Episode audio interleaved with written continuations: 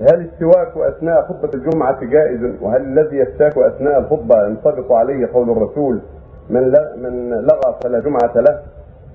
من مس الحصى فقد لغى. من آه ومن لغى فلا لو لا لا لا يستاك وقت الخطبة. لأن نوع من العبث نوع من العمل فلا يستاك حتى ينتهي لأنه مأمور بالإنصات. فلا يقوم يصلي ولا يقرأ ولا يتكلم مع أحد ولا يعبث بالحصى ولا بثيابه. ينفذ يقبل على الخطبة. المقصود من الخطبة ما المقصود؟ المقصود الحاضر الحاضرون. المقصود من الخطبة بعض الحاضرين. فمشروع لهم الواجب عليه أن ينفقوا وأن يستمعوا لما يقال حتى يستفيدوا. فلا يشتغل لا بالسواك ولا باللحية ولا بمس الحصى ولا